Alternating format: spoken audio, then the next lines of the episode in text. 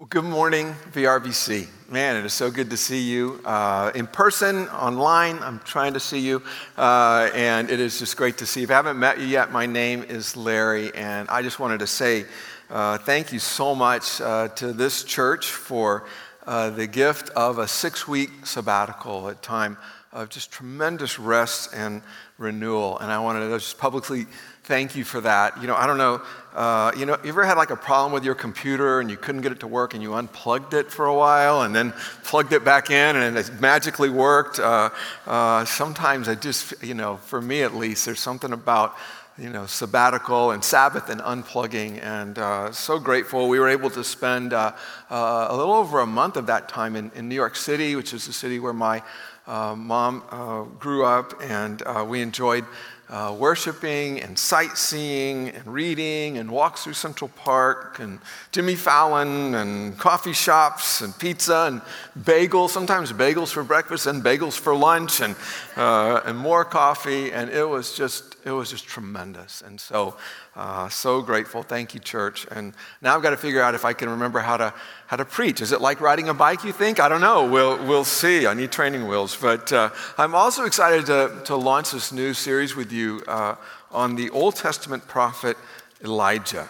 You know, one of the things I love most about uh, the Bible is that God uses all kinds of people because we, uh, we are represented by all kinds of people here, and yet God uses every different kind of person. Uh, there's no single personality type uh, that God uses. Uh, God uses men and women, He uses young and old, He, he uses introverts and extroverts, uh, He uses prophets and priests, He uses warriors and poets, sometimes in the case of King David, warrior poets uh, God uses. He, uh, he uses gentle encouragers like Barnabas. He uses fiery evangelists like John the Baptist. God uses all kinds of people.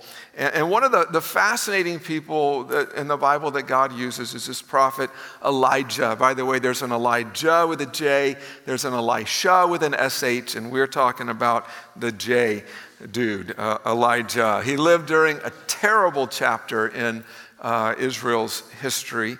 He lived in an era that called for strong leadership. And, and one of Elijah's greatest legacies to us, that we're going to be looking at from a different facet, facet each week, is the legacy of courage. It, it is this kind of grace under fire. And we're going to see his courage as he confronts a sinful king and queen, as he confronts a decadent culture. And, uh, and we're going to be asking God, would you fill us with that same kind of courage uh, as we uh, face our struggles and opportunities? Uh, and so I'd love for you to have your Bibles open to 1 Kings chapter 17. And we're going to talk about courage in a time of opposition. We face opposition from so many things in life, don't we? And, uh, and we want to see how God, and especially how God's truth, support us uh, when we are being opposed. And so, 1 Kings chapter 17, beginning in verse 1, hear the word of the Lord. Now, Elijah the Tishbite from Tishbe in Gilead said to Ahab, As the Lord, the God of Israel, lives, whom I serve, there will be neither dew nor rain in the next few years, except at my word. Then the word of the Lord came to Elijah Leave here, turn eastward, and hide in the Kerith ravine, east of the Jordan. You will drink from the brook, and I have directed the ravens to supply you with food there. So he did what the Lord had told him. He went to the Kerith ravine, east of the Jordan, and stayed there. The ravens brought him bread and meat in the morning, and bread and meat in the evening, and he drank from the brook. May God bless the reading of his word. When I was 19, I was privileged to be a youth minister at a church in South Texas, and I was also privileged to meet a, a family. Uh, and uh, the, the, oldest boy in the family was my age, and his name was Larry, too. It's a classic name. And, uh, and he um, lived at home but worked at a, at a refinery. And so, by my eyes, he was rich, you know, and he was able to buy all these toys like a trampoline and a weight set and a boat. And, uh, and my friend Larry was, was the guy who taught me how to water ski. A lot of Saturdays we'd kind of go out on the river in his boat. And uh, I'd love to tell you that, uh, that he explained how it worked, and then I got up uh, on the water the first time. I'd love to tell you that, but that would not be true. Uh, nor did I get up the second time or the third time or the fourth. You know, it took me a long time just to figure out how to like line my body up in the water with my skis sticking out and the, the rope, you know, how it kind of weaves through the skis and then holding onto the stick. It took me a while just to figure that whole thing out. And then he would, my friend Larry would gun the boat, and I would try every time, I would try to, like, I didn't like being drugged through the water, and I would try to stand up on the water like I'm Jesus. And, uh, and I can walk on water, and I would try to stand up. And every time I would get kind of, you know, top heavy, topple over, and, uh, and just swallow all this water and get a water headache. And, and, uh, and you know, my friend Larry would just kind of patiently, like, he just like, like you know, uh, dial it back, and then he'd circle the boat around me. And every time he would say the same thing to me. He would say, Let the boat do the work. Let the boat pull you up. You're trying to stand up in your own strength. It's not going to work. Let the boat do the work. The boat will pull you up. And eventually, it did. Now, it strikes me that Elijah's story follows a similar theme. It teaches us, if you will, if I can use this image, that the Word of God is our rope, okay? Uh, and it's backed by all the heavenly horsepower of God. And then what we need to do as Christians is to hang on to the Word of God and to let the Word of God do the work. That's the theme for the sermon. Let God's Word do the work. Let God's Word power us. When I was, uh, you know, behind Larry's boat, I tried to do the work and I never got more than a few feet before I ended up swallowing a lot of river water. Not very tasty. But when I finally figured out how to let the boat do the work, I got to harness its power. Elijah had to learn to let the word of God do the work. And I want to talk about this. I want to talk about three aspects of this. The first thing he had to learn was to let the word of God confront. Let the Word of God confront. Whether we like it or not, one of the most important and helpful functions of God's Word is that it confronts, it exposes what is healthy, or unhealthy rather, what exposes what is unhealthy in our lives, uh, in, our, in our institutions, in our families, in our church, in our nation. The Word of God exposes what is unhealthy. And what this means is that oftentimes, initially, when, when we encounter the Bible, the Bible stings. I don't have a whole lot of uh, culinary tricks. I make buttered toast, uh, I make pancakes, uh, but one of my few culinary nachos in the microwave, but one of my few culinary tricks is I make limeade. And it's really kind of simple if you want my recipe. It's water, lime juice, and an obscene amount of sugar. That's how you do it. And, uh, and so here's what I've noticed. I've made a lot of limeade in my life, and here's what I have noticed that if, if my hands are, are perfectly healthy, I can squeeze lime after lime after lime, and that lime juice might as well be water on my fingers. But let there be one little hidden cut that I don't even know about. And guess what? The lime juice will inform me of it. The lime juice will find it out. The lime juice will confront whatever is unhealthy in my fingers. When I think of Elijah's ministry, I think of this ministry of the Word of God and, and, and, how God's Word does something similar. It finds spiritual infection, sometimes that we didn't even know, uh, know was there. And it finds a spiritual in, infection, not for the main purpose of bringing pain to us, but ultimately for the purpose of alerting us so that it might bring healing to us. Elijah's ministry, if I can say this way, is like that lime juice, or better, it's like rubbing alcohol. Right? And there was so much infection, there was so much sickness in Israel, and especially the, the, the, royal family. And so, the, the, the purpose of this confronting ministry of God's word was ultimately not to harm, but it was to bring healing. So, what I want to do, I know some of you um, that I talk to, you love history, and some of you that I talk to don't uh, get a whole lot out of history, but I think it's important that you know a little bit about the historical scene. So, I'm just going to kind of get in and get out of some of this history. But, but, but here's where we are. Due to the sin of Israel's main leaders, the kingdom of, of Israel split into two parts. And, uh, and Elijah comes on the scene about 60 years after that split.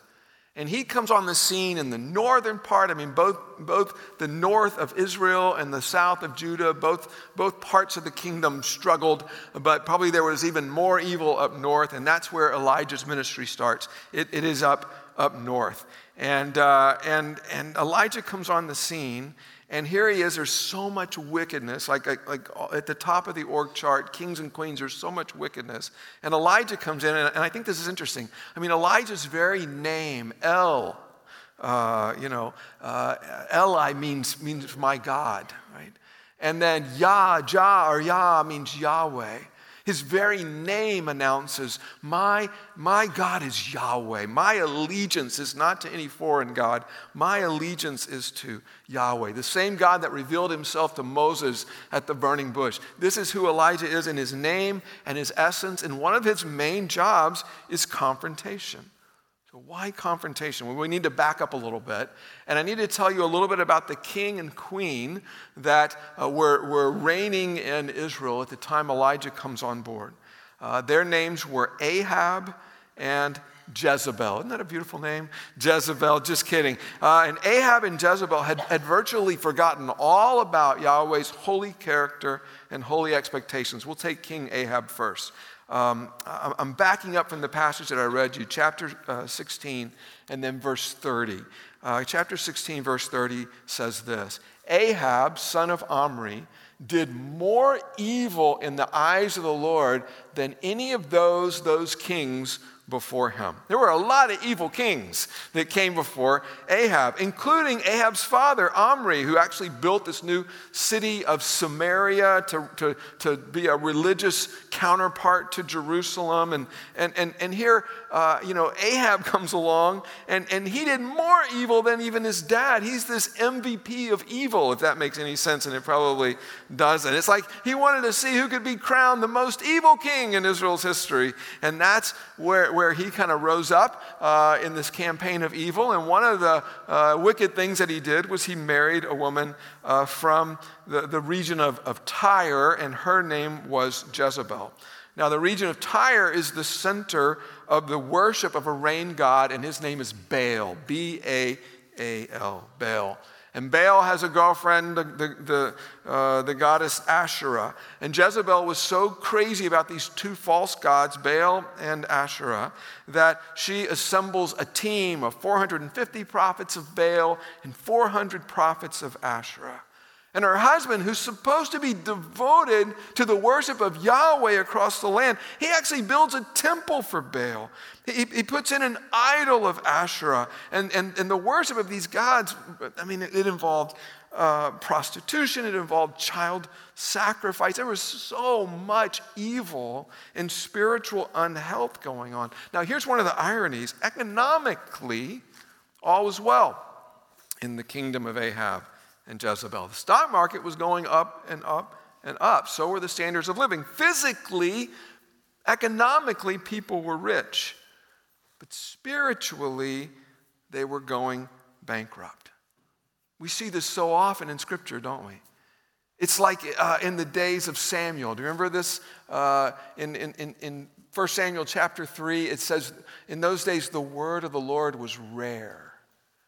Or it's like in the days of the prophet Amos, a famine of hearing the words of the Lord. Or it's like this church of Laodicea in Revelation chapter 3. They thought that they were wealthy and they were economically, but Jesus says to them in Revelation 3 You do not realize that you're wretched, pitiful, poor, blind, and naked. Spiritually, you are impoverished. Right? Because, we, because we don't have God's Word and God's Spirit living in us. Don't you find that a bit chilling that it is possible for us to be uh, financially in the black and spiritually in the red? Isn't that a little frightening?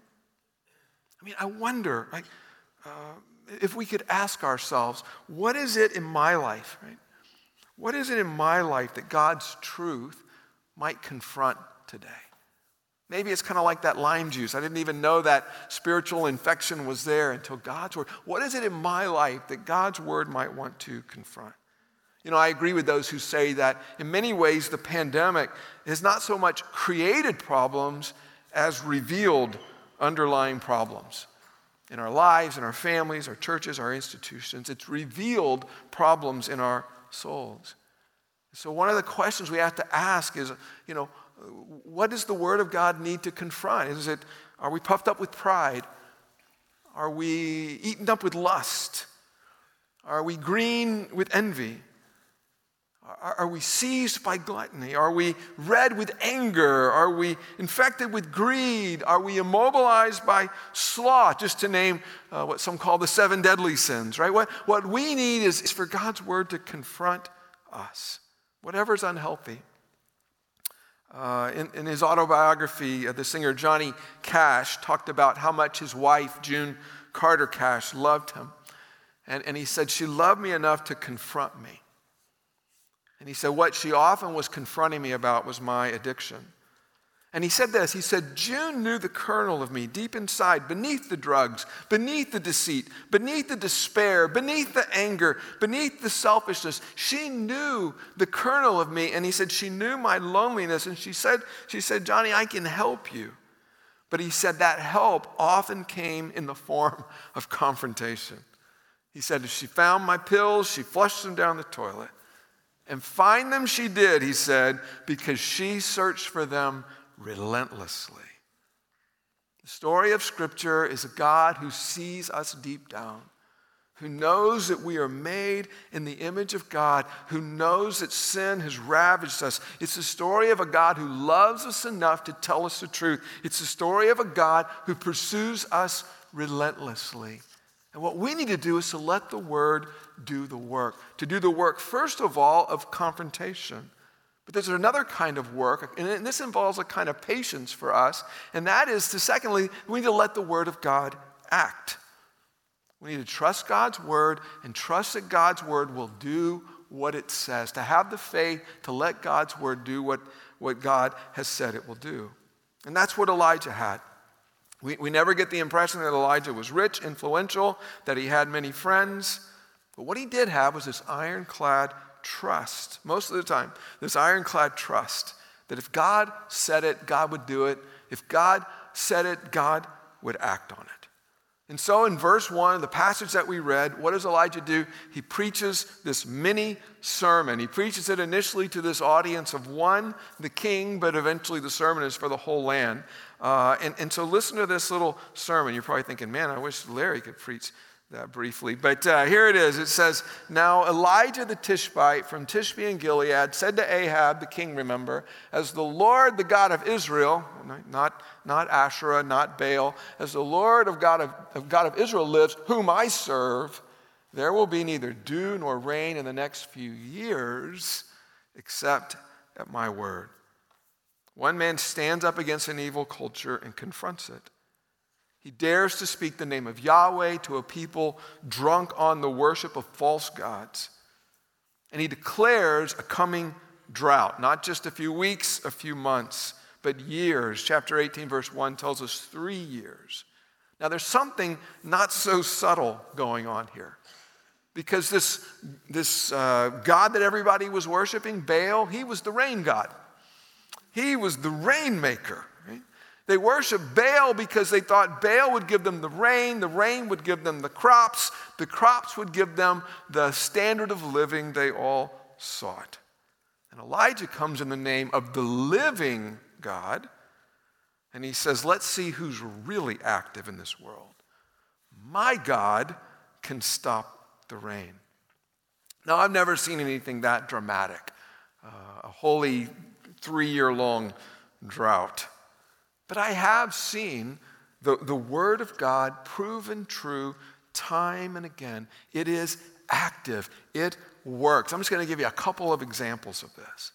Jesus said, It is more blessed to give than to receive. That sounds. That, sounds nutty, doesn't it? That it's more, more blessed to give than to, re, to, to, to give than to receive. We think just the opposite should be true. And yet, I will tell you that some of the most miserable people I've ever met are folks who are constantly acquiring more and more and more and more toys, and yet the toys don't fulfill the happiness. And I will tell you that some of the most generous people I know get so much joy from giving. God's word works.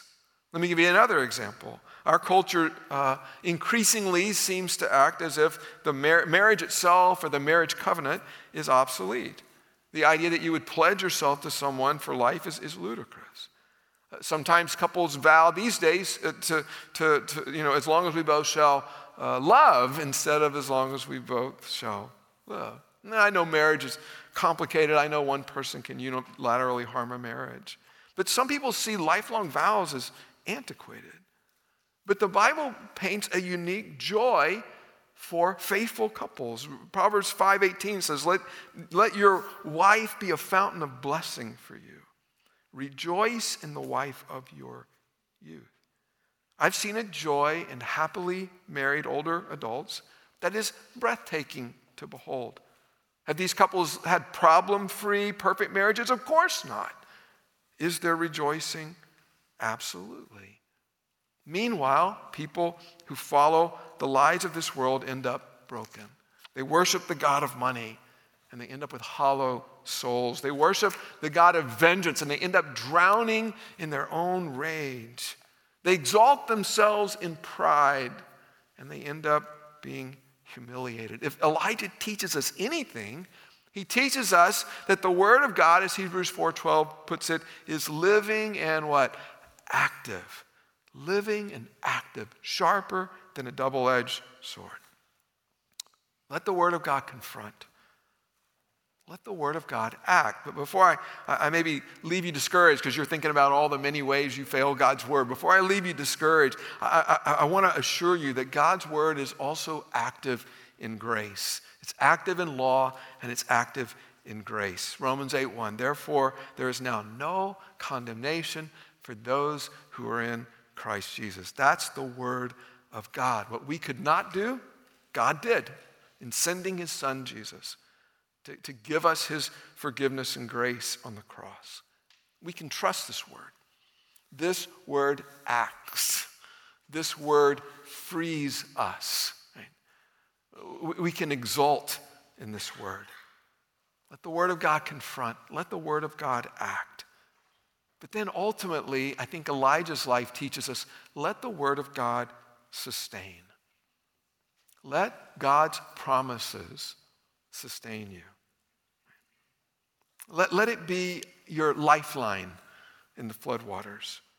You know, life for Elijah, as we'll, as we'll see, it's going to be hard, it's going to be traumatic, but God's promises to Elijah prove reliable.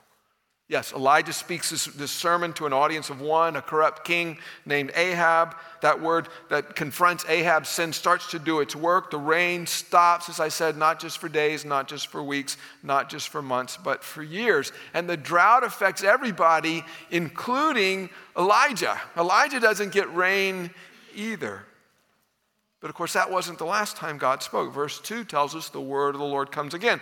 Verse 3 tells us that the word of the Lord is pointing Elijah toward a small brook near the Jordan River. And here comes that sustaining promise that we see in, in verse 4.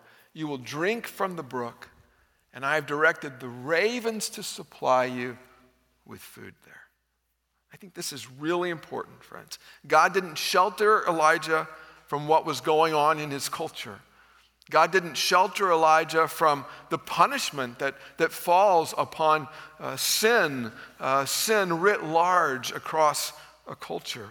But God promised to refresh Elijah. God promised to feed Elijah. I think this is important to remember because oftentimes, like with Elijah, our obedience to God's word will bring more hard times, not less. Oftentimes, our obedience will bring struggle. And, and Elijah's life is anything but easy.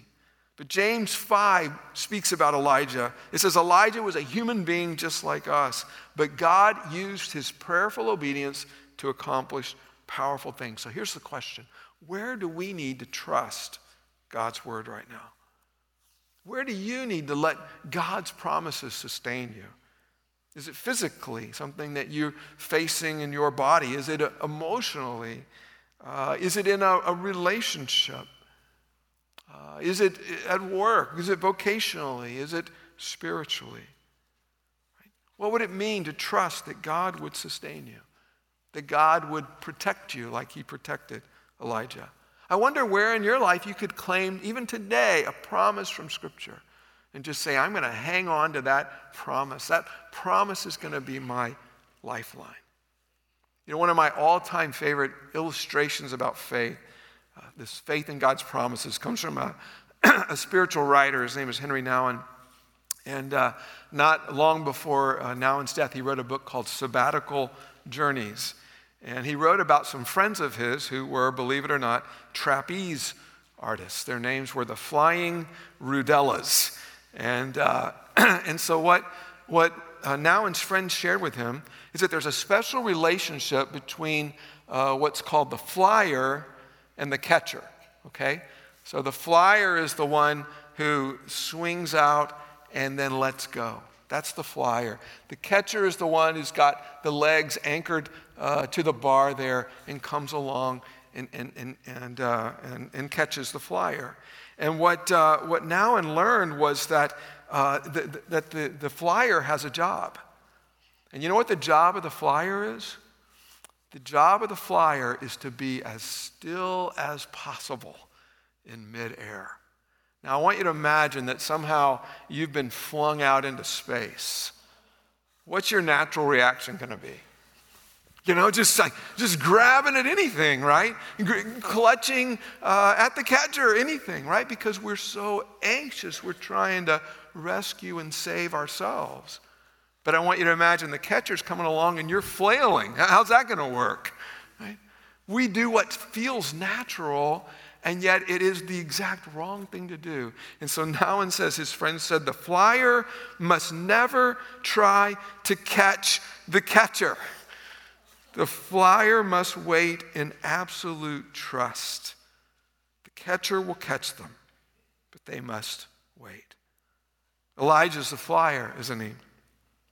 His faith in God's word has put him in such a precarious position, such a vulnerable, vulnerable position.